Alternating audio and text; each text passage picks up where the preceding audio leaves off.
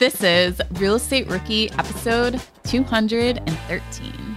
I don't count on any of the income that comes from the rental or the storage facility as like true income. I don't touch it. It's just for reinvesting for right now. But in my mind, I can allocate that stuff. So basically, I'm living for free right now in the house hack. The rental property covers most of my food every month and I invested in a bunch of real estate trusts, which you can invest in in the stock market, and that pays for my car. So we're slowly ticking the things off with each property that comes up. It kind of becomes like how how much easier can how, how can I live my life for free? And if you keep your expenses down to a, a pretty low amount, it's very easy to do that with a small amount of properties. My name is Ashley Kerr, and I'm here with my co-host Tony Robinson. And welcome to the Real Estate Rookie Podcast, where every week, twice a week, we bring you the stories, inspiration, and information you need to kickstart your real estate investing journey. And if you guys have not yet done this, you would really, really appreciate an honest rating and review for the podcast on Apple, Spotify, or wherever it is you consume this content. And uh, before we get started, I just want to highlight a, a recent review that came in. This one's from Discriminator. And Discriminator said, Every episode is unique. I'm glad you guys do what you do. I'm addicted. I discovered you guys three weeks ago and I've been binge listening and catching up. Hopefully, soon I can share my success story with you. So, guys, we appreciate all the honest ratings and reviews. Helps us reach more like minded investors just like yourselves. So, Ashley Kerr, let's get into some boring banter. Tell me what's going on. What's new in your in your world today? Well, while we were actually recording this podcast, I was having um, an inspection done by a home inspector on a lake house that I have under contract.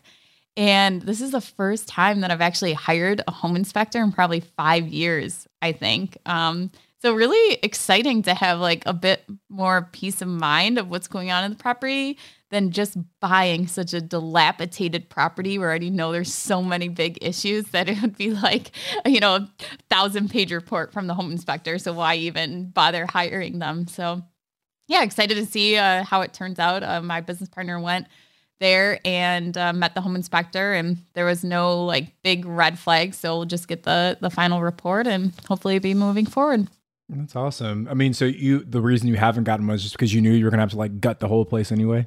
On other properties, yeah. Where this property, I mean, it's it's turnkey. We really shouldn't have to do anything to it, but um, we just wanted to get a, a just an inspection report on it, just because it's supposed to. We're buying it at a turnkey price, so. Right. You want to make sure it's solid. You know, uh, for all the inspection reports that we've done, I don't think I've ever like been there in person when the inspection was actually taking place. Like, yeah. usually I'll just get it afterwards and I'll like call if I have any questions. Like when you like, does you said Daryl was there at the property today, like walking with the inspector? Yeah, and actually the seller was there too because he let them in. Um, but yeah, when I first started out and I had inspections done on every property, I would go and I would just like follow the inspector around just because I wanted to learn. Learn. And right. like n- now, like Daryl brought back this like binder of s- stuff, and I'm like, wait, where's like the inspection report? He's like, oh no, they send it later. Where you know, five years ago, and I when I was having it done, like he would handwrite it as he was going along, and he got it like oh, at wow. the end of the inspection and would go over it with you. And so when I stopped using an inspector, I would go through the property using his inspection checklist in his sheets. Uh-huh. Yeah, his template and go through the properties myself and look at everything. And obviously I couldn't do everything like check the electrical outlets, things like that. But um, it really helped me get familiar with what actually a home inspector does. There you go. What a what a great tip to start today's uh, today's episode. So Tony, what about you? What's going on? Yeah, I mean, so so much is going on. We're still working on our Big Bear deal, so we we got until the end of August to get that one closed. So making steady progress there. Um, we've got a few flips that we're working on. Uh, we've got a new short-term rental that just went live two days ago. Another one we literally just published today. Uh, so just lots of lots of things happening. So we're we're excited for for the next couple of months here. Yeah. Well, that's awesome. And I think uh, we are both very excited about the guests that we have on today. Yes. Uh, so we have Nate on, who is actually the copywriter for our podcast. We've never really gotten to put a, a face to his name that we see all over uh, the podcast stuff. So this is awesome to really be able to meet him too, along with hear, hearing how he got started in real estate.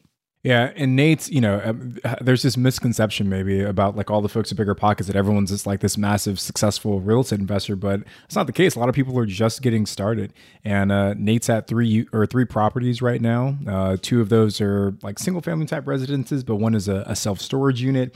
So it's been a pretty good amount of the the episode talking about how he kind of graduated up to self storage, how he educated himself on analyzing, and the process that he's gone through to manage that property as well. So overall just a lot of really good nuggets from Nate about breaking into the, the world of real estate investing. So, if you read the description of this podcast and you did not think it was great, blame Nate.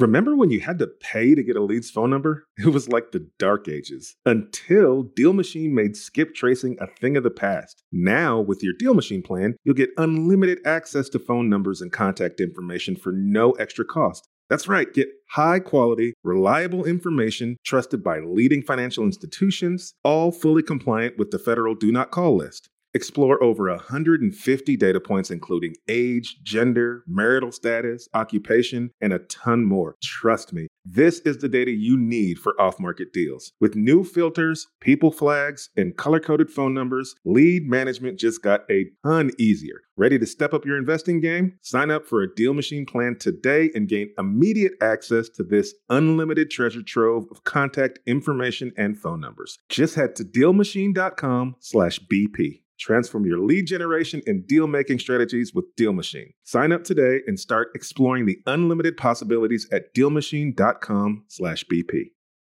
We know, and you all know, why it's super important that good tenant screening is absolutely critical to your management process. Luckily, RentRedi, the comprehensive property management software, has a new feature that makes tenant screening a complete breeze. In addition to TransUnion certified tenant screening, RentRedi now offers Proof of income verification. So, RentRedi's automatic tenant proof of income verification ensures an in depth check of each applicant's financial stability and earnings. With Plaid certified tenant income and asset reports, you can see a potential tenant's income summary and total earnings by month. It's time to say goodbye to that whole gut check tenant screening and feel confident renting out your property with RentRedi. Now, RentRedi is included in your pro membership at Bigger Pockets. If you're not a pro, they're offering the six month plan for only $1. Visit rentredi.com. That's R E N T R E D I.com and use the code BP Investor. That's BP, like Bigger Pockets, Investor for six months of RentRedi for only $1.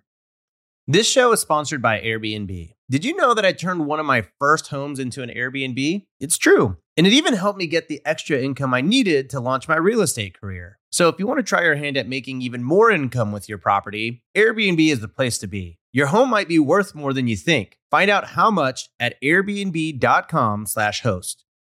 Nate, welcome to the Real Estate Rookie Podcast, brother. We're super excited to have you. And before we kind of get into your story, I just want to let everyone know that, that Nate, you are actually a very, very, very important part of this Real Estate Rookie Podcast. Literally every piece of copy that anyone has ever read about the Real Estate Rookie Show came from Nate's fantastic uh, artistic um, marketing. I don't know. I'm running out of adjectives. I'm trying to like be like you, man. But you're you're the copywriter for everything real estate rookie. So super excited to have you on the show, man. But tell folks a little bit about yourself. Thank you so much. Uh, yeah, it's been fun working with BP, and I've gotten to see every single time Tony's worn a black shirt. It's every episode. It's just black shirts. It's there's never a gray. There's nothing. So he keeps that vibe going the whole time. Um, so yeah, I'm the copywriter for the Bigger Pockets podcast. I started about a year and a half ago. We were probably in the high 300s on the regular show. Um, you guys were were much much earlier than that. But I basically look at and watch every podcast that comes out from the Bigger Pockets podcast network. We write all the titles, the descriptions. So if you don't like any of them, you can email. What's your email, Tony? Tony at Bigger Pockets. That's the email you can Mine email. Is... yeah, but um, slightly before I started working with Bigger Pockets, I had just started getting into real estate investing. So obviously, digesting this on a daily basis, a multiple daily basis, has helped out a lot.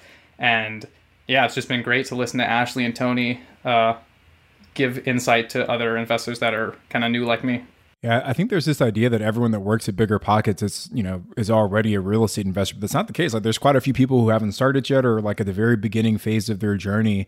And uh, you know, obviously, Ash and I get to chat with a lot of folks at Bigger Pockets, and it's always so cool to see people kind of start from zero and, and build themselves up. And Nate, you've got a, an interesting story as a real estate investor as well. So, I mean, just kind of give us the background. You said you were already thinking about real estate investing before you came on at BP, but uh, to kind of take us through where that journey has led you so far. Sure. Um, so from the very, very start, I grew up with a real estate investor as a father. My dad had been investing in rental properties before I was born, so that has been ingrained in me for a long time.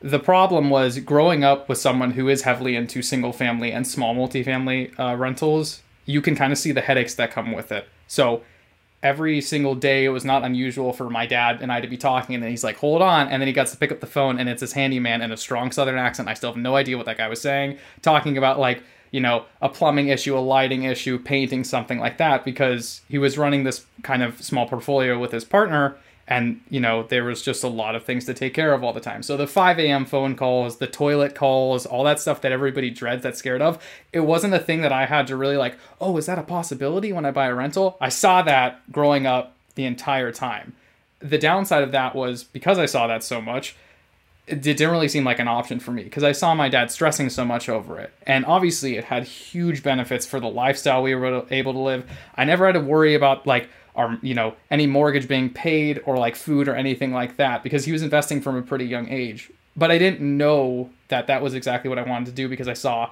i seemed to only see the downsides of it. I didn't see all like the nice life i lived around me. I just saw he's always on the phone he's always talking to these guys he seems stressed a lot there's eviction stuff like that happening. So i remember when he was i was 16 maybe he tells me he's like nate you know like when i'm don't want to do this anymore i'm to give you all these rentals. And i was like please don't do that. I don't want that. Which I know for everybody listening is like, are you kidding? That's like the opportunity of a lifetime. I, but I think when you're growing up, you just see the hassle a lot. So it wasn't until I started working at an internship kind of close to the time I was leaving college when I was like, oh, this is how people actually work. W 2s in the real world. I understand why he was doing this the whole time because I'd always like had small businesses that I relied on for money from age 16 up to like early 20s so when I saw what the other reality was, which I know you both know very well, it kind of clicked to me that okay, there is a reason for all this stress. It's not like a you know, it's a worthwhile pursuit to do that. That stress is better than working a 9 to 5 job. Yes, and that's the thing is you always have to think about that, right? It's you're going to suffer either way in life. It's are you going to suffer doing what you like and like having control of your life or are you going to suffer at the helm of somebody else? And that's that's your choice. So he chose the right thing, in my opinion. Um, but as I'll tell later in the story, I, I went a different way because I didn't want to have the full throttle amount that he was handling. Uh, we had this guest on once that was talking about how when he got his first rental, he got his first like call from the tenant and they had a maintenance request and he was just like panicking and like full blown anxiety and just like, oh my God, this is the worst thing ever and blah, blah, blah. And then he, you know, hung up with the tenant. He called somebody to go take care of the plumbing issue. And then he's like, took a breath and was like, wait, that was just five minutes of my life and this lady is paying me a thousand dollars a month or whatever it was. They're like i made like i just made a thousand dollars for a five minute phone call. Like that's all the only issue i had that whole month was that five minute and i like panicked for no reason. And i think that's like a great example is there yeah there's going to be headaches there's going to be things you don't want to do but it's so minimal and minuscule compared to other uh you know opportunities such as nine to five jobs to make money in life. So exactly. So tell us a little bit more about what you did um, before you started in, in real estate and what made you decide to actually buy that that first property. So during that internship, when I was looking around at everybody, I was like, "What are you guys doing?" And everyone's just the same thing. It's like, "Oh, on the weekend, like I go out, I come home, I sleep, and that's it." And I would talk to people about their finances because I'm generally interested. Now you can do that when you're a younger person at internship because people will just be like, "Oh, he's young, he's stupid, he doesn't know that that's like pushing the boundary." Use that. Do that when you're young because people will like won't mind. But I was talking to people like oh, like financial stuff. How are you investing? Are you doing like your Roth? Are you do you have any rental property stuff like that? And the amount of people I talked to who were doing nothing really scared me. And I was just watching it like week in and week out. So I kind of clicked where I was like, I think I should try and buy a rental property after after college. So at the internship, I started going on Zillow, and it was just looking at markets, like looking at how much the prices of every house was in you know in different places that weren't crazy unaffordable, like my home state of California. So after um, I got a W two after I left college, and then a year after that, this was during tw- yeah about a year and a half after. So this was March of 2020. So the best time to buy real estate ever. Nobody said it was a stupid decision at that time. Everybody said great, buy during the pandemic. Um, I had a I put a house under contract in Rochester, New York, Ashley, which I know that you're probably well aware of. Um, yeah, it's probably like an hour from me. Yeah, so I because because that's a very heavy cash flow market, and that's kind of I think when you're young you care about that a lot more, and you're just like, oh, I got to get cash flow so I can retire early, stuff like that. So I put a I put a like full cash offer in on a forty thousand dollar house um in Rochester, New York, and I had it under contract March of 2020. We didn't close until June of 2020. It took that long, um, and that was kind of the first the first investment I made. But before we keep moving, Nate, can you just give us like a brief overview of what your portfolio looks like today? Yeah, so I have the house hack I'm currently living in in Florida. I still have that Rochester property, and we also bought a self storage facility, a 63 unit self storage facility, me and two partners last month. So it's just three properties. But I guess I can say 65 doors, which makes me sound really impressive. So can I say that at a meetup? I would say don't say just three properties because that's still impressive. I mean, I think there's people already drooling right now. Oh, he has a self storage facility. I don't want one of those. That was me for a year. I was like, how are you people doing this?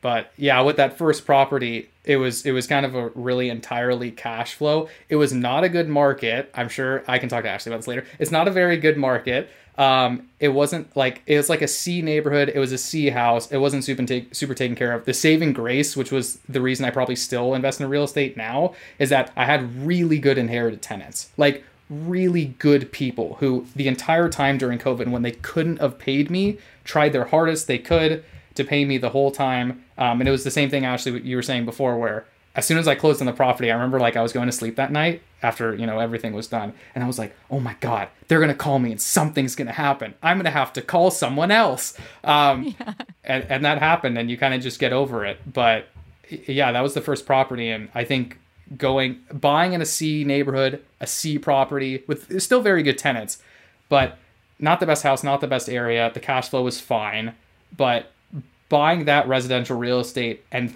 realizing that I was like, even if I'm picking up the phone three or four times a month and it's maybe taking me one to two hours of work to do this rental property stuff, the the scale of doing that um, isn't that fast with a just just like buying a single property at a time, and that kind of led me into maybe we should try something a bit a bit bigger. Yeah, and I want to, I definitely want to get into the self storage piece, Nate, because I, I think that's, you know, people are always intrigued by the idea of going bigger. But before we do, so you've got a property in in Rochester. Uh, where's the where's the self storage facility at? What what state? The self storage facility is in Alabama, and I'm in Florida. Alabama. Okay, so you got you got one in Rochester, one in Alabama, this other one in Florida. So walk us through your process for choosing uh, a new market to go into. Like, what is your analysis and due diligence looks like, and and like at what point do you say, okay, this is a this is a good market. Let me sink my teeth in. Let me s- start submitting offers. When you bought the Rochester one, was that when you were living in California? I mean, that's literally like the farthest point across the country that you could The country. choose. I, I don't know what it was, but like yeah, I had never been. To, I've never been to New York. I tried to go to upstate New York one time to look at the house during COVID, and they were like, "Get out! You're from California." I was like, "Okay," so I couldn't do that.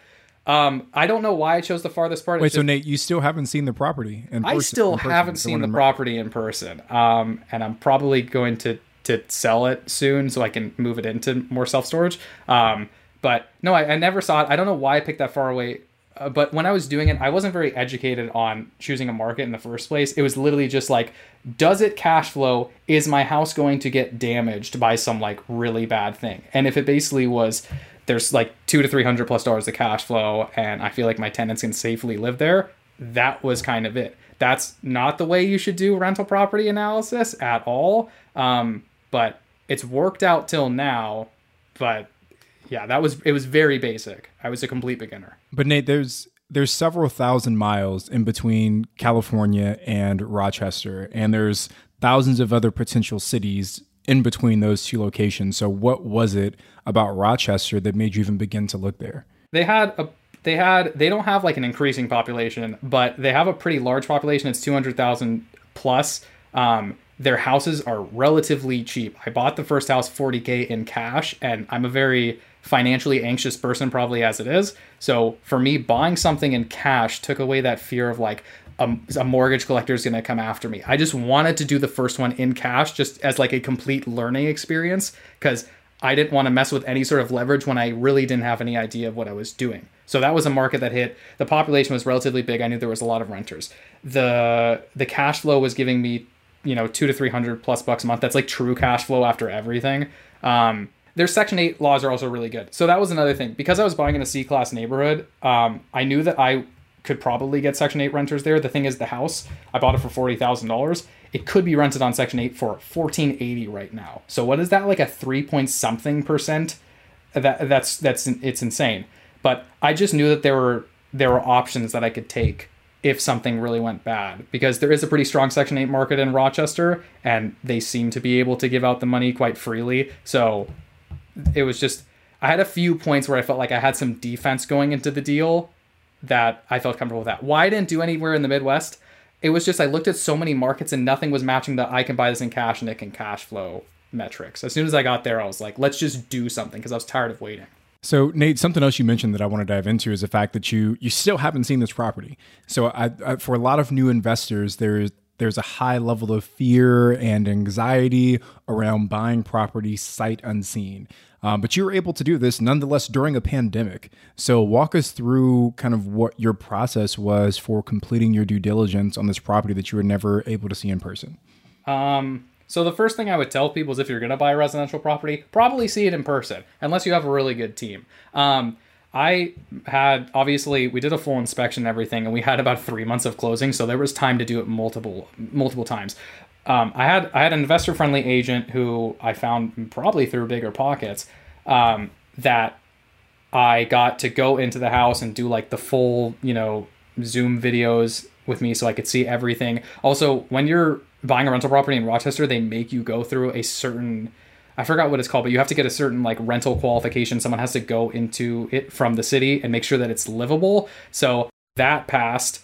I looked at it with my real estate agent and I got an inspector to look at it. Um, it's I also had a few months after I bought it. Now this is after the fact. I had a handyman that my father knew in a neighboring state drive up there and do like a full deep dive into what you know everything that had to be done there. But it was basically inspector, the city, and my agent, who were all able to lay, lay eyes on it before I wanted to dip out of the deal if I wanted to.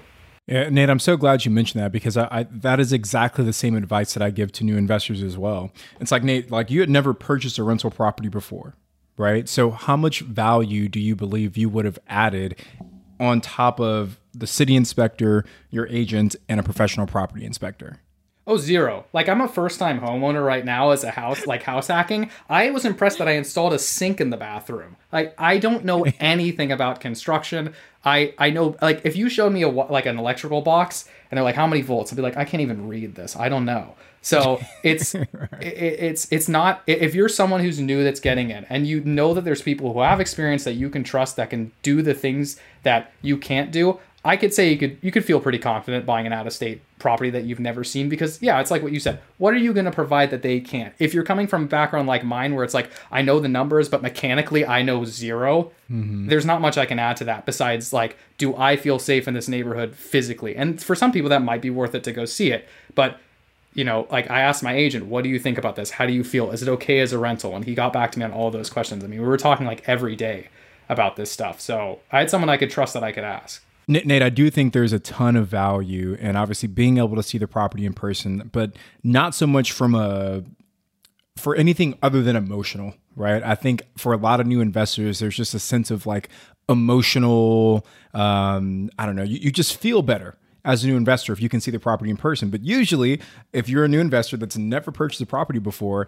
you're just going to kind of walk around, take a look oh this looks this looks good you know and like you're not going to have a really technical or critical analysis of what needs to be done to that property. But you can get an inspection report and see that hey this panel is an, an old panel that might need to be upgraded and you can take that and get a quote. Or you can see that hey there was some some leaking in the roof here in this this bathroom that looks like maybe it's a bad patch. You can take that and say okay what's the, what's the quote to get that corrected? You can take all the information that's in an inspection report shop that around to other qualified professionals and then you'll get an idea of whether or not that property is still a good deal so that you know that's always my advice for for new investors is to have a property inspector agent if you can get a contractor to walk through it let the professionals be the ones to give you their opinion on the value of that property yeah i it's that's uh, for the house hack i'm living in right now i i came here I came from California for a week to look at all the properties because I'm living in this property. I'm also going to be living with other people in this property. That's emotional value to me that I need to feel safe in my own neighborhood. It's it's it's not as much like, you know, if it's your own house you're living in, you're like, "Oh, like there's a fountain out there. I love that fountain. I don't know why. I just like it." You know, but that's something that it's not the same with a rental property as it would be when you're living in there. So, I completely agree. Yeah, there are those uh, differences and especially even with doing the due diligence, there may be things that you'd be able to live with if it's your own house or versus if it's a rental. I mean, it, it can go either way. But Nate, I want to know how are you are you managing this from afar or did you hire a property management company? I learned from my father that 90% of property management companies are not great. Um, and I also got most people told me they're like in the Rochester area. I talked to so many agents and every single one said none of the property managers are good. I tried to reach out to someone, they didn't even get back to me. That was the like, oh, that's the sign. So I've been self managing it for two years now. I have a very good relationship with my tenants. Like they they have they've they've done right by me so many times, and as soon as they need anything fixed, they call me and I call whoever needs to come out and you know take care of the house.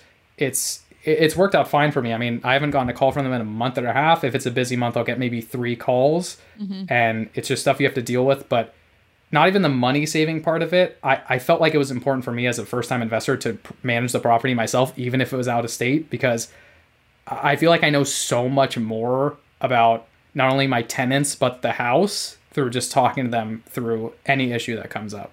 Do, are you using any software or anything to like make them have uh, pay their rent online or they submit their maintenance requests online or anything like that?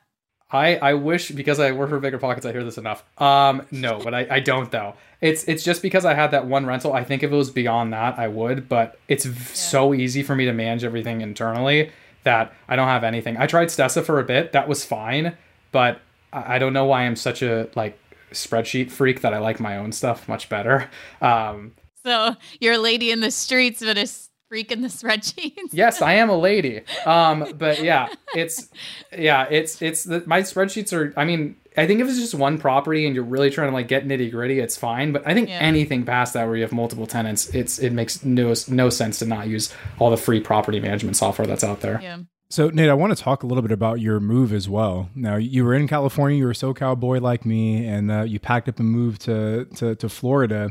I just want to know what, what prompted that move. Was it uh, like a, a cost saving thing? Was it because you wanted to invest there? What was the, the motivation, and what have been some of the benefits of making that move? Um, I, I think so. I'm from, I'm from, I'm not well, I lived in San Diego, so for me, being by the ocean is very, very important. Now, there's no waves here because I'm on the Gulf side. Um, but there still is the ocean in a relatively short distance. So that was nice for me. But the biggest thing was probably affordability. Like Tony and I lived in California, or he lives in California. I lived in California. It is, I think the average home price in San Diego is about $800,000 right now. And even if you can afford that, it's hard to make that make sense. I have friends who are house hacking in San Diego, and even with the subsidies from renting out another room as like a medium term rental, something like that, they still have to pay three to four thousand dollars a month just towards like PITI stuff like that.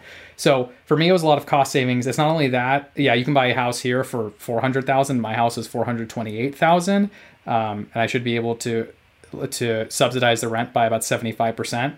And on top of that, I also now don't pay any state income tax. So my even though I'm not living for free on paper, I am living for free because I'm saving enough from state taxes that covers the rest of what I would be paying on my mortgage.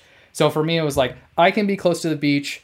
This area is growing a lot. I'm in Sarasota, so it's close to Tampa, so it's growing it's growing a ton. It's a very nice place to live. The you know, school systems are great. You're close by the beach and I get to essentially live for free I don't really know why I wouldn't do that, especially when I'm I don't like I don't have so much physical attachment over to San Diego that I couldn't, you know.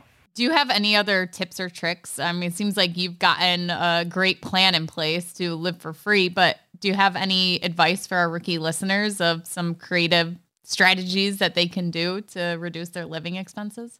Um, I mean, you can rent hack if you're renting a place and it allows you to sublet it to other people. You can rent out another room that you're not using. Um, I've had I know people that have rented out their garages as storage. You can get like a couple hundred dollars a month for that. If you're thinking about making a like a move for house hacking, definitely visit the area first, but look for the places that seem like there's a lot of businesses going into them. Tampa's a big part of that, and that equals job growth, which usually equals more pay. So then everything is probably just going to increase in in price. Also, Sarasota is a place with very very low inventory, and you have to basically whack down like jungles to build here. So there is some barrier to entry for new homes. So if you're looking for some place that is going to appreciate that you are going to be able to subsidize your costs, like just look at where the population is moving towards. Look at your total cost with you know state tax savings if you're going from one state to another state, and just look at the you know go on roomies.com or roommates.com and look at what a room could rent for, and then just use the bigger pockets calculators to go calculate out how much money you would save. So, Nate, I know you've got the house hack going on, which is fantastic. And we recently had Craig Curelop on an episode where he he kind of gave like all the, the ins and outs of house hacking. So, if you guys haven't listened to that episode, go back and listen to that one. But Nate, I know something else that a lot of folks do is they'll like as they're building their portfolio, they'll say like, "Hey, this rental is to cover my you know my whatever my credit card debt, or this rental is to cover my my student loan payments." Are you using any of those strategies as you build your portfolio? Yes, hundred um, percent. I don't I don't count on any of the income that comes from the rental or the storage facility as like true income. I don't touch it. It's just for reinvesting for right now. But in my mind, I can allocate that stuff. So basically, I'm living for free right now in the house hack. The rental property covers most of my food every month, and I invested in a bunch of real estate trusts, which you can invest in in the stock market, and that pays for my car. So we're slowly ticking the things off. Health insurance is going to be a tough one because I'm self-employed, but yeah, each with each property that comes up, it kind of becomes like how how much easier can, how how can I live my life for free? And if you keep your expenses down to a, a pretty low amount, it's very easy to do that with a small amount of properties. So Nate, I, earlier you said that you're getting about two hundred dollars per month cash flow. Was it on that Rochester house? Three. It's probably like three hundred. Yeah. 300? Okay, so you said that covers most of your monthly food costs. Yes. How much are you spending on a meal? so maybe oh, I bet I bet the producer Eric told you guys about this. Um I I I I watched the Money Show because I'm also the copywriter for that. And I've always been a pretty frugal person. And it's kind of made sense to me my whole life that the less I spend, the closer I am to financial freedom. So like my girlfriend and I consistently will eat out for probably $25 or less. And if it's over that, we like look at each other and we're like, what are we doing? Like, this is insane. Um, and you know, I mean, we we just buy a bunch of vegetables and beans and stuff like that and eat that stuff all the time. So the Dave Ramsey beans and rice. exactly. Oh my God. Like I get those Taco Bell, the bean, just bean and rice, no cheese, but just bean and rice burritos. Those are like a dollar fifty, and I'll just eat four of those at a time. You know, there's ways to do this, people. So Nate, I want to talk a little bit about the self storage piece because I, I, know that's that's an asset class that I'm super excited about, and and you know I, I think honestly after we do short term rentals, short or self storage will be the next asset class we move into. Uh, so I'm, I'm just curious, right? So you you have this new one that you just got under contract, 63 um, they're not called. What do you call them in self storage? They like measure by like the square footage, right? Like however many square feet typically. Mm-hmm. But anyway, um, you so you had these two kind of residential properties, and you leveled up pretty quickly into this massive uh, self storage portfolio. Talk us through a why you made that decision to to kind of level up, and then b how did you even start educating yourself on what is a good purchase in the self storage asset class? yeah, learning about this whole different asset class is a lot. It's it's just weird if you're a residential investor because for a long time you don't think you can buy these things. You think like that's for really rich people. Only they can buy self storage facilities. Only they can buy you know hotels and motels and campsites and all the stuff that you guys are doing now. It's it takes like a big mindset shift for you to realize that that there's not really a barrier to entry to any of this. There's just can you do it? And if you think you can do it, you probably can. So what was happening was I have someone who I used to work for. She was my manager at my old job, and we were always talking about real estate at work. Just so she ended up buying a duplex in Cleveland around the same time I was buying the single family house in Rochester. About a year later, she texts me. She's like, "Can I pay you money to help real estate coach me?" I'm like, "I don't think I can accept money. I have one unit. That doesn't really seem like a an acceptable amount to do coaching." So I said, "But I was like, do you really want to buy more real estate?" She said, "Yeah." I said, "Why don't we just go at it together and then just pool our money and you know do it together?" Because I trusted her. I worked with her for so long. So originally we were thinking apartment complexes, but then we kind of got on the whole topic of like the toilets and the trash and everything else like that. And that over time, like it kind of blended into okay, so what should we do? And we were thinking, what can we do that's not residential? And then we had two two options: mobile home parks and self storage. They both kind of operate the same because both of them you're literally just paying for like a spot somewhere. That's how it works if you you know at, for mobile home parks most of the time the mobile home park or the mobile home owners will pay for all their own maintenance. And self-storage i have a concrete box. And it's like you know in those movies where like the angels sing because someone realizes something? That's how i felt when i realized that somebody would pay money to put their stuff in a box. I, I didn't realize this before but it was so amazing when i realized it. Um, so we kind of shifted gears towards that and then we hunted around for a deal for about a year before we finally got one. But the way that you you would get educated on that is you read books. You read books by AJ Osborne. You read books like what is it, Crushing It in Commercial Real Estate? Is that by why am I forgetting his name? Brian Murray. Brian Murray, yeah. And Yeah. you, there's there's there's sites. There's tons of people talk about on Bigger Pockets. There's there's sites like Storage Rebel, stuff like that. It's very easy to get self storage information. And anytime I had a question, doesn't need to be climate controlled. What kind of like unit breakup do you guys have on your facilities? I could just ask it in a forum, and someone would answer it. And that was pretty much how we got educated on it. And I don't know if I answered the full question. Maybe I went on a tangent, but Well, Nate, can we use this as like your deal dive here? yes, we can do the rookie deal review. Let's go. See, he even knows the name of it better than I do. yeah, it's it's it's. I'm ready. I'm ready for this. Okay, so I'm gonna rapid fire you some questions, and then you can kind of go into the story of it. I'm completely unprepared. Okay, so you had mentioned this deal was in Alabama, Yes. um, and how did you find the deal? So when I was originally looking for off market, I was looking for off market self storage deals. I would be calling like everybody throughout Florida, Alabama, like Sun Belt area. Um, and I found a deal that didn't work for me. So I called a wholesaler whose list I was on and I said, just take this information. I don't even want anything for it. Can you just keep sending me more deals? And he was like, sure. So luckily enough, four months later, he's like, I'm on the email list and there's a deal that's coming up in Alabama. I saw him start to drop the price over time and nobody was bidding at it. So I thought it was overpriced. We ran the numbers. Um, we realized it would work at some level, but it wasn't, or some price, it wasn't the price that he was asking for. So I got it through a wholesaler. Can I explain what a wholesaler is for people who don't know what wholesalers are? Yes, that would be great. Okay. So a wholesaler is basically someone who calls like they'll they'll either send letters to or call properties that aren't for sale on the market. And they'll ask owners who might want to sell their property, "Would you sell the property to me?" If the if the owner of the property says yes, they'll lock it up in a contract. And then the wholesaler legally because of a there's a stipulation in that contract that says even if I don't buy this, I can hand it off to another person who can buy it at the same price, same everything in the contract um, and they usually charge a fee for this. So our wholesaler did charge a fee, but that's that's how a wholesaler works. They're basically just kind of the matchmaker between an off-market property and you, a person who doesn't want to do all that work, and they collect a fee at the end. Um, so we got it through a wholesaler. Nate, really quick before you move off the wholesaler piece, how did you find this wholesaler in this new market you've never been in? Like, what what advice do you have for someone looking to find a wholesaler? if you want to find wholesalers, if you're looking at residential houses or anything, the easiest thing to do is look up on Google like cash for houses, insert the city you're looking for, and there will be tons of websites that come up. You can email any of the people on those websites and they will put you on a buyer's list where they'll send you deals. You can also go and they like to blast a lot Facebook groups. I'm part of a bunch of self storage Facebook groups. People always say if you need like deals, sign up for my email list. Uh, I know there's people who probably say it on bigger pockets, but if you just you you might even be able to look up wholesaler my city and you can find a website and you can sign up for people's buyers lists on that website That's so funny. I've never thought of doing it that way. oh yeah I just Googled like cash buyer uh, or cash for houses Pigeon Forge.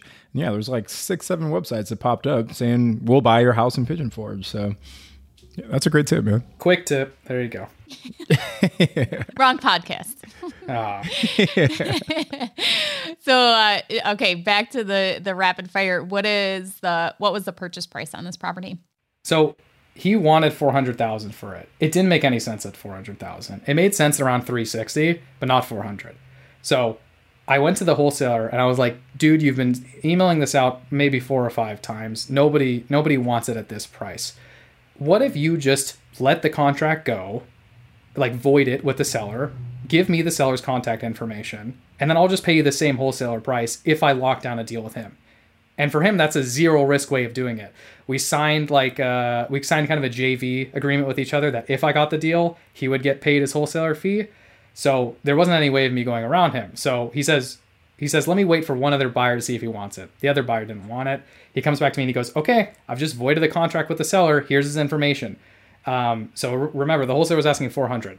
I call the buyer, and within about five minutes, the buyer says to me on the phone, "I'll take 350 for it." And I go, "Okay." so that's that's how we got to that price, and that was a price that worked that worked well with me. That it was also very very nice owner. He's helped us the entire time, like moving over to our management, get, sending us everything we need, going to the facility, cleaning out units that he like that he had stuff in, and mowing. He's he's like, I'll mow the lawn for you the whole summer. Ah, that's fine. I'm like, okay. So um, that's when people I think people get hung up a lot of times. We're like, this is the price, and it's never that this is the price. There's ways to get around that. But yeah, we ended up at three three fifty, and the wholesaler fee was fourteen thousand five hundred, and that's on a two percent interest only loan for two years. So hopefully by the time we refi, we can just give them that. Yes, Tony, pretty crazy, right? So Two percent. oh no, sorry, five percent, two year at five percent. That's still pretty good though. Oh, gotcha. Yeah, Gotcha. Okay. still. But yeah, still, still really impressive. Still really impressive. Wait, so if I can keep going, like, how did you guys finance this thing? What was the was it was it a cash offer? Did you bring guys bring some debt? What did, what did this look like? It was just a twenty percent down commercial loan from the local uh, the local credit union, who the who the seller was actually a commercial underwriter there. So he he was like, "Hey, if you buy this and use our bank, I will give you a 4% interest rate for 15 years, 25 years amortized." And I was like, "Yeah, let's do that." So so so that was the thing. And and that was we locked down that that closed on the 1st of this month. Interest rates were not 4% at the 1st of this month. I don't know how they're doing this. I don't want to ask. I'm just getting the loan. Um, but yeah, so it was. Let me explain that again for for the rookies who don't know what I was saying. It is a four percent interest rate.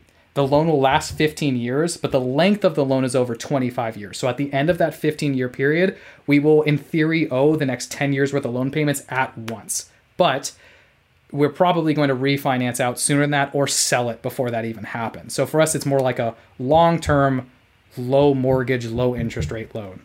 And instead of having it amortized over 15 years, the the length of the actual loan spreading it out to the 25 years makes your payment a lot smaller and and hence gives you more cash flow the longer you can amortize Exactly. out to, which is awesome. Yeah. Okay, so how are you man your strategy with this is obviously self-storage, but how are you managing it? You had mentioned that the owner helped you kind of switch over to your own type of management. What are the differences there compared to what he was doing? So before he was like everything's on a piece of paper. That's how he sent me everything. Every customer info, phone number, address, contract is a written down piece of paper. Okay? I love the gentleman. He's so kind. I would not do what he was doing because it seems like such a headache. So I and my partners had to take the time to transfer like 45, 50 tenants worth of all information, contracts, and everything onto spreadsheets and then into an online system that's called ESS. It's Easy Storage Solutions. And that's kind of a property management software for storage that allows people to put in their credit cards and you know have recurring billing eh, purchase insurance stuff like that. But it was basically a uh, nate is on the weekend nate turns on a netflix show nate tries to understand what this man scribbled on a piece of paper and put it into a spreadsheet. Um, but we got it. We're, we got all the customer info in after a month. It's it's it's it's amazing. I'm so happy about that. That's really cool.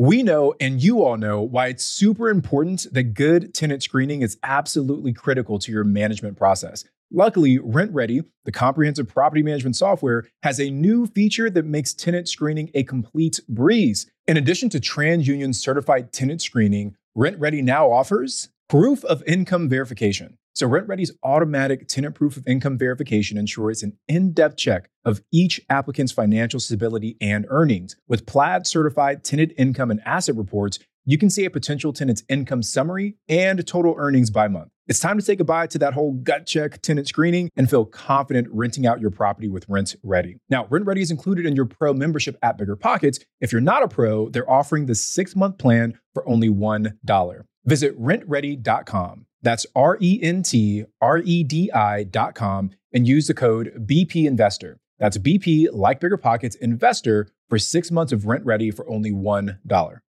Whether you need to buy or sell, or you're just obsessed with looking at homes for sale, Redfin's got you covered. Redfin updates their listings every two minutes to help you see new homes first. And they give you personalized recommendations based on the homes you like, so you can find the home that's just right for you, whether that's a cabin, a craftsman, or a castle. With the top rated Redfin app, you can favorite homes, share listings with others, and schedule tours, even the same day, with a local Redfin agent who can help guide you through the whole home buying process. And if you're looking to sell, Redfin agents have the experience to help get you the best price possible for your home. That's because they sell twice as many homes as other agents. With a listing fee as low as 1%, Redfin's fees are half of what others often charge, which means you'll have more money to put towards what matters most to you, like your next home. In fact, last year, Redfin saved home sellers $127 million. No matter where you are in your real estate journey, Redfin can help. Download the Redfin app to get started today.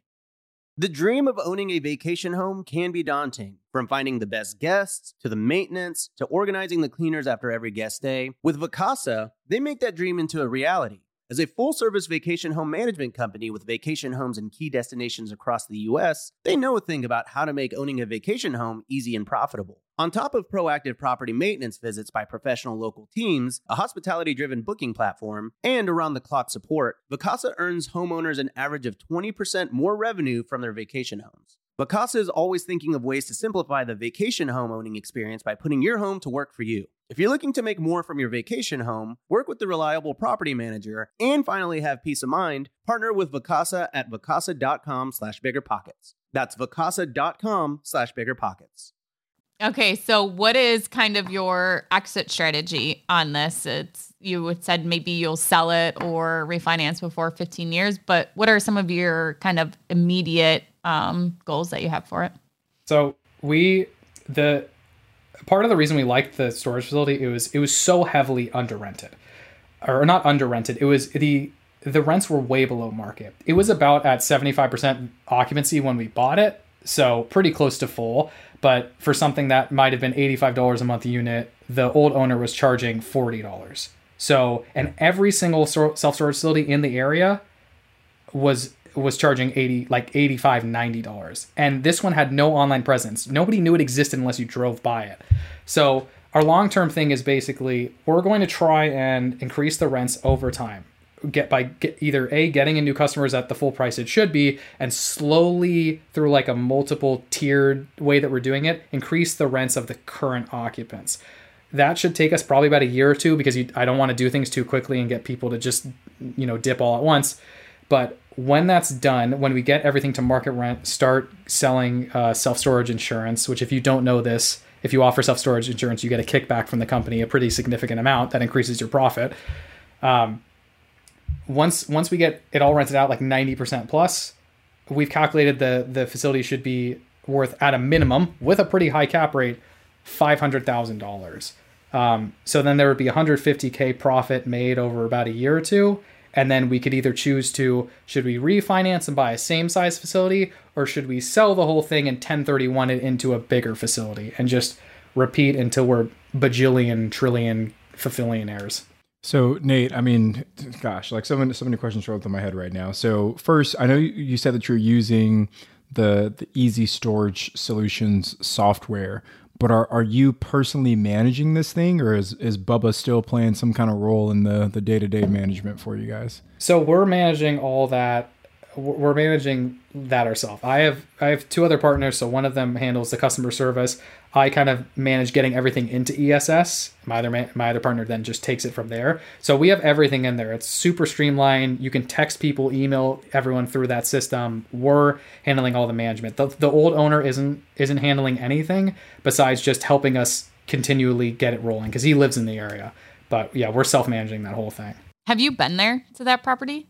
Oh no, she asked me this question. No, I have not. Um, I will be going. Um, I will be going in. I think we're going to try and go in September. But the thing is, what's cool is because it's it's about an hour outside of Huntsville, and I have a good friend who invested in Huntsville and had like a great property inspector. So I got that guy too, and you know he looked around the the, the facility, sent us a lot of pictures. Um, we we asked him his opinion of stuff, and it's it's been pretty good so far. And every single time we've had a new customer come in and say, "You guys have any open units?" And we say yeah. And they go okay. And they accept the full price that we ask them for. So we know we're not like completely off base for the area. But no i haven't visited. Why did you ask me that ashley? Now i seem like a rookie.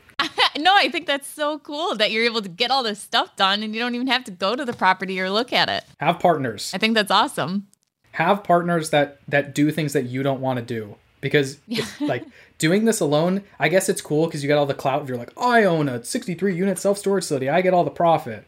But dude, it sucks if you're doing all this on your own. It's less fun. It's so much pain. Everybody's asking you for something all the time. When you spread the risk, it's it's just way better.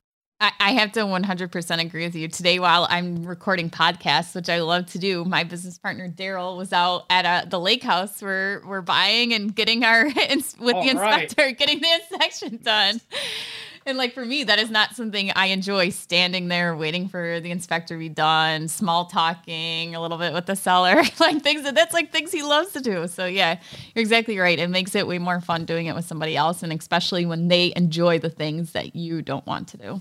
I hate calling people. Like I think it's the worst thing ever. Like I just don't like talking to people, even though I'm a very social person. Yeah. So I have a partner who has no problem with it. I'm like, what do you mean? He's like, yeah, I'll just I'll pick up the phone from people, and that's the weirdest thing to me. But I I'm I'm I'm so blessed. Thank you, Alex. I love you. Um, that he's that he's taking care of this for the business because like there are things you're you're good at. Like I think I'm good at the learning about real estate side, and there's some things my partners are good at, like you know calling customers who won't pick up the phone and calling them five days straight, stuff like that. So yeah, I'm very thankful for them. So Nate, I want to talk a little bit more about the the analyzing piece. So you talked about how you guys kind of stumbled into this one and a little bit of the educational piece. You talked about maybe 1030 1031ing this property into something larger. So it makes me wonder like what is your what is your buy box for these self-storage facilities? Like what what kind of boxes do you need to check to say okay, this is a good investment for for us and our team? So off of the first one, we didn't really want to borrow anybody else's money. We wanted to make sure that we could do it all on our own. So we had kind of like a half a million dollar was the max price. Um, we wanted it in an area that that had at least a population of around 6,000 people. And there's ways you can figure this out, like how many storage facilities per per a certain area does the area need to fulfill the demand. So that was another thing we checked out. Like this, I think this town is nine thousand people that we invested in, and there's like four storage facilities. And if you count up all the units, it's it's under demand of what people need. Can you dive into that a little bit more, Nate? Like like how do like what is an adequate number of supply given nine thousand residents in a city? Okay, so I'm not AJ Osborne, so please don't quote me on this. But but the way that it works is about I think the recent numbers show that 10.5% of, of US households use self-storage and there's about two to three people per household. You can look that up in the county county like you know website. How many people per household on average is there in this city? So if you think there's about a 10.5% need for you know how many households, you can divide it and say, okay, how many storage units are there available? And if it's under what the demand shows, you probably have you know you can you can start up a storage facility in there. If it's if it's way over, and there are some cities like small towns that have I, have seen towns with like, yeah, it's a 300 person town. I have a 400 unit storage facility. I'm like, I don't know if that's going to work. So eh, that's that's some way to look at it is because it's like this is a business. It's more of a business than rental properties, I think, even though obviously rental properties is a business. But it's like a real business. You know, you're on Yelp, people are looking you up on Google reviews. Like, you need to make sure there's actual demand there. And another great way to look at this is because ours wasn't online, like nobody knew it existed. We looked at all the other facilities within like a 10 mile radius. Every single one was booked, you know, minus a parking spot here, a one unit there. That shows you already that if there's not you know, like if everything's filled to the brim in the area, there's probably a good chance that other people want to get in, especially if you can call other places and they say, oh, we already have a 10 person waiting list, so you have to get on it. Like 10 people, those are my 10 customers. Let's go. So, you know, it's, there's a few ways to figure that out. Um, and Nate, real quick, he mentioned AJ Osborne, who is the self storage king. If you guys uh, haven't heard of him and you are really loving this episode with Nate talking about self storage, um, so you can listen to AJ Osborne on the Bigger Pockets Real Estate Podcast, episode 286. Um, if you really, really want to dig into the the mind of a self storage genius, and check that out. Aren't you friends with him? Yeah, yeah. He's an awesome guy too. That's I plug him every single day, not only as a great real estate investor, but just a really awesome person in general. All right, don't show him this episode in case I'm wrong. you know what's funny? I was thinking as you were saying that, I was like, you could probably give him the exact town, and he'd be like, yeah, that's about. You know, he'd be able to throw throw off some statistics, just a random town in Alabama. cool. Well, can we talk a little bit more about the the marketing aspect? So I know you said that uh, this this place had no online presence whatsoever. So, what has been the plan for you all to kind of beef up the uh, you know the, the, online marketing for for the self storage facility? So the, the, good thing about this is I come from an SEO background and now a kind of SEO com- combo copywriting background. Um, my partner also comes from an SEO background where she worked at like multi-billion dollar companies and knows everything about organic search. So basically the way that we're doing this now is you know obviously you get your google page set up you have to submit your every and all the information about your self storage facility to the billions of listing sites out there so you're on every single one of them. Um, and yeah we've just been doing that. We've been hitting like all those listing services. We're going to start trying to get in reviews because that's i mean you're in short-term rentals you know this. It's like the biggest thing if you're trying to make your business just grow out of nowhere. So yeah, we're getting set up with with Google Business, all the listing services, Yelp, SpareFoot, everything else like that, um, and then we're going to start a referral program with the current customers. Where they'll get X percent off of, you know, rent in two months if they refer someone over, and that person also gets X percent off. And I think in these small towns, referrals is way bigger than for us in like big cities. So we're going to push on all those angles. The, my SEO partner could go more into this than I can because she's doing like all of it. How do you how are you going to track those referrals? Is that something you're manually going to have to track or is that like built into the software? We can set that up with like different so like UTM URLs and stuff like that where we can set up different URLs that people come in from. So on Google Analytics or other, you know, analytics softwares like that, you can see kind of which site someone came from or which code they used or which ad campaign they came from as well. So yeah, there's there's again, it's like a it's a business less of a rental property. So if you know your stuff, it's it's kind of helpful. Which thank God she does. Okay, so to kind of wrap up uh, the deal here, what is your cash flow going to end up being here? I think if we do it right, we should be cash flowing somewhere between like two and a half to four thousand dollars a month off of it, um, and that's after the mortgage payment. Um, so it's it's pretty good for three partners as a split, yeah. especially if it's three K. It's like a thousand dollars each. Um, but it's more important that us that we get the cash flow up so we can refi because this is a mm-hmm. commercial loan. They're looking at income. We need to like we need to just show as much income as we can to get the value of the property up. And what do you think that value is going to be after you increase the rents to where you want them for everyone? What do you, what do you think that value will be on them? Hopefully low estimate around 500k. Um, it could be anywhere from five to 600 if like things go really well. But that we always set up these parameters in our in our calculations where we have a worst case, okay, and best case scenario. And I always look at the worst case scenario. I'm like, that's the one. So yeah. if if I can at least hit that, um, I'm doing I, I'm doing all right.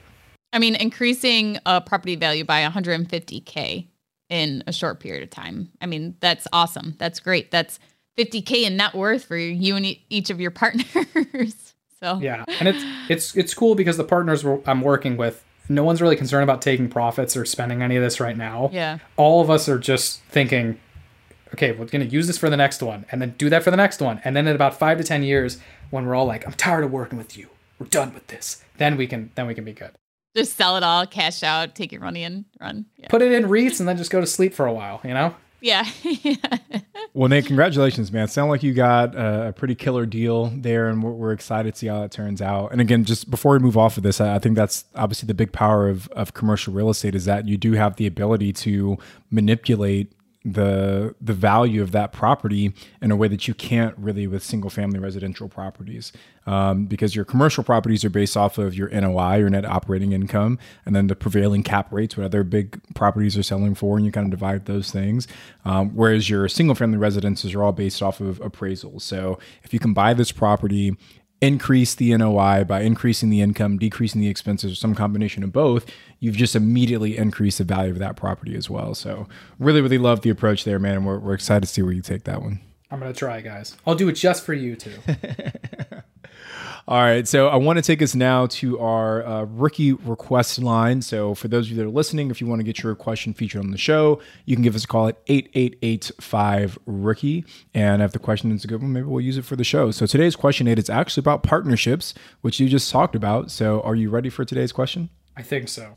All right. So today's question is from Davidson D. And Davidson says, having multiple properties with the same partner, should it be one big LLC uh, or multiple single member LLCs owned by a parent LLC that is then split 50 50? Thanks so much for your time. So, what are your thoughts on that, Nate? It's multiple rental properties. That's what it sounds like having multiple properties with the same partner. Like what you know, I guess how have you guys kind of structured your your legal setup with uh, with you and your partners? The way that we want to do it, long term thinking, is each each property has its own LLC. Um, we want to limit the way that people can go after us. I, have listened to a lot of like the asset, what is it, asset protection on this show and the other shows. Right. I think I, I can't say because I'm not a lawyer, but we're going to set up each property in its own LLC. And then eventually, when it's probably worth over a million dollars worth of things, we're going to try and put it in a trust as like an umbrella for all those LLCs. And then one day do like the that's in Bermuda, you can't touch me type trust. So I, think I think that, that pretty much is their plan going forward. It's so cheap to file LLCs that if you're if, if you feel like there's even like a smidge of protection extra that you're getting, it probably makes sense to pay the hundred to two hundred dollars to just set up freeze property. And then I think, I mean, you may know this better than I do. Is it easier on an accounting end because then you each have each entity, you know, instead of just this whole scrambled like seven properties and one LLC and all these expenses for different houses type thing. I mean, for me in California, it's actually I think it's eight hundred bucks to open up a new uh, LLC, and then the tax returns like another like twelve hundred bucks a year. So it can get pricey, especially on like smaller single family residences if you're trying to spring up a, an LLC for each one. Uh, but to your point, I think everyone's going to have like a different risk profile. Um, and if you're you're really concerned about potential litigation or, or protecting your assets, then obviously it, it, might be worth that extra expense. But um, I, I, think our approach moving forward is that we'll we'll have a collection of properties that fall under, um, you know like one LLC, so maybe five in this one, five in the next one, and so on and so forth. And then eventually, you know, we'd like to put a trust in place as well. And then it probably also matters on how expensive the properties are because I don't. It, yeah. Like you'd probably not want like three three million dollar properties in the same LLC, but if you have five 50k properties, that's probably fine. Don't quote me on that. I'm not a lawyer. I just I want something that Tony said to be a reminder to everyone how he said, you know, it costs twelve hundred dollars for an LLC tax return in California to do his return. So I think a lot of people forget to actually add that into their numbers when they are doing a rental property. If you don't do your own tax return and you are hiring an accountant out, if you get an LLC, that's a separate tax return you have to pay for. I think mine runs like two fifty to three hundred dollars uh, per year per tax return. But if I were to go and put an LLC on every single property, that's five hundred dollars plus that three hundred dollars for the tax return. And if you are just buying like a small single family rental, cash flowing, you know, maybe a hundred bucks a month, you, you know, have a, a, mortgage on it, everything that, I mean, there goes your cash flow. It's gone if right, you don't right, remember to add in that accounting cost. Yeah. But for my partnerships, we do, um, each partner, I have an LLC with them and we put our properties. And I, I think Nate's point is very valid. Like I'm buying $50,000 properties we're throwing a bunch of them into an LLC. And then it just depends on the equity split. So with one partner, we actually have two LLCs. One, we are 50 50 each, and the other one, we are 60 40 each. And it just depended on the money that each were putting in and the workload that we were each taking on that determined that we were changing some of the properties to that 60 40 split too. So I, I think there's a there can be a lot of costs associated with having multiple LLCs. I actually like having more properties under an LLC because if you are using bookkeeping software like QuickBooks, they charge you per uh, an entity. So if you have an entity for each property, you're going to have to pay, you know, 50 bucks per month per each property that you have. Where if you have the LLC with five properties in it, you're just paying for that one QuickBooks file. So I think there's definitely an advantage. And as far as asset protection, liability, um, if you are have you have mortgages on these properties and there's not a ton of equity if there's not $3 million of equity in the property um, you don't have a ton to protect anyways um, if you only have you know $50000 in equity in your portfolio. So i think that kind of plays um, into factor too. Because no big time uh, attorney hotshot is going to go after you know your LLC if it only has ten thousand dollars in equity in it. so okay, uh, Nate, we're going to go to our rookie exam, and this one is special for you. We actually have four questions for you today. So the first one is the the most important. Which podcast is your favorite to copyright for of the Bigger Pockets platform?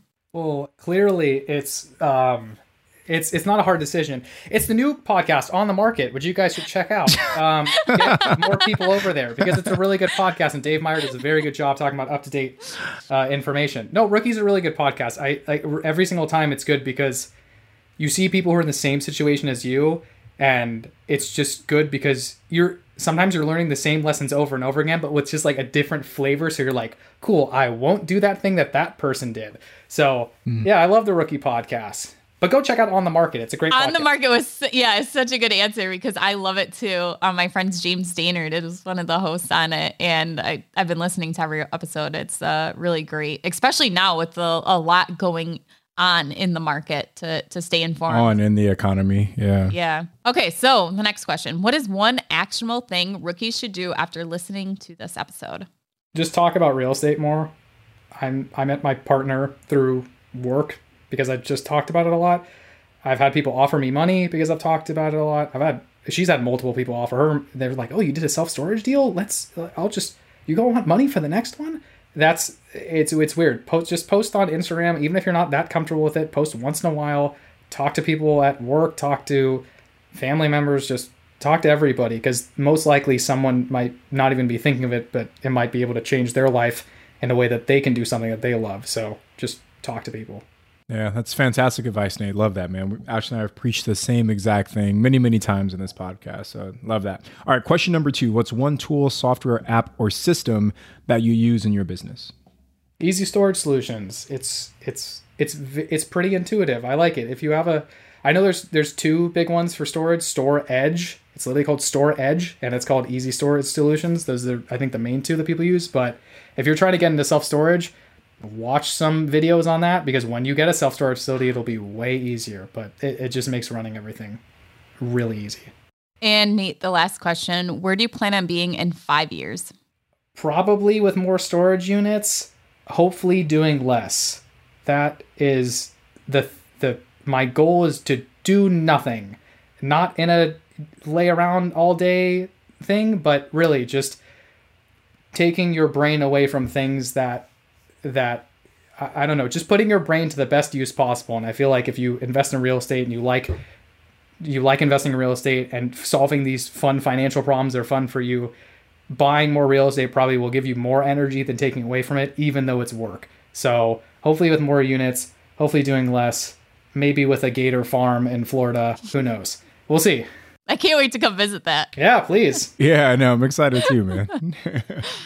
Uh, all right, let me before we close this out, I just want to highlight this week's rookie rock star. So again, if you would like your story featured on the show, uh, get active in the Real Estate Rookie Facebook group, which is honestly one of the most active, the most engaged Facebook groups out there. Get active in the Real Estate Rookie forum uh, on Bigger Pockets. Uh, there, there's so there's like a wealth of knowledge. Almost any question you can think of asking has probably been answered somewhere at some point on the on the uh, Bigger Pockets forums. But today's rookie rock star is Andrew White, and Andrew says started last week on our most ambitious project yet. This will be our fifth property and our fourth Airbnb. It's a 1930s historic build in San uh, in San Antonio, Texas. The plan is to air Burr and B this property, and it's a doozy.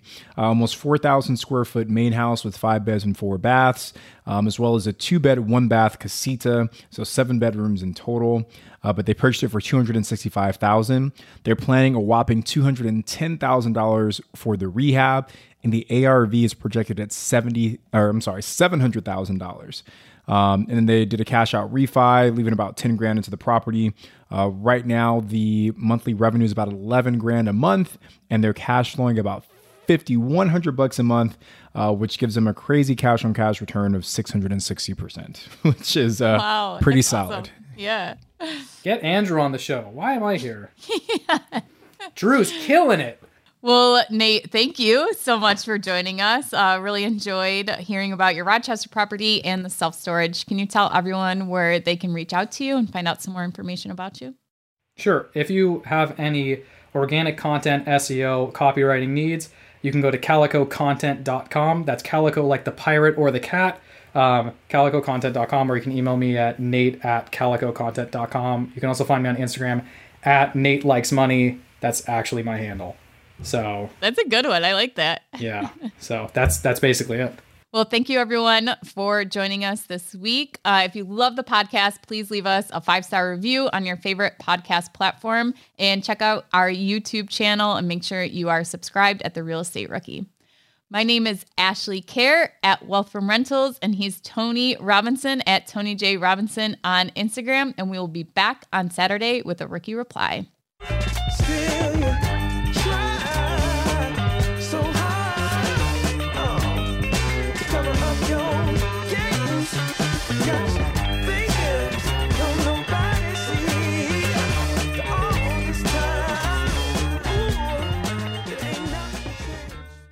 The market is changing and finding your way can be tricky. Rates shift, headlines whirl, but your goal hasn't changed. You want financial freedom. And the best investors know it's not about timing the market, it's about time in the market. If you're ready to get into the real estate investing game or take your game to the next level, finding an investor friendly agent is your next step. With BiggerPockets Agent Finder, you can find the right agent in minutes. Just head to biggerpockets.com slash deals enter a few details about what and where you want to buy, and boom, instantly match with an investor friendly agent who fits the bill. These local market experts can help you navigate the neighborhoods, analyze the numbers, and take action with confidence once and for all. There's free resources only available at biggerpockets.com slash deals. Get an agent, get the deal, and get closer to financial freedom at biggerpockets.com slash deals. That's biggerpockets.com slash deals to find your investor friendly agent today.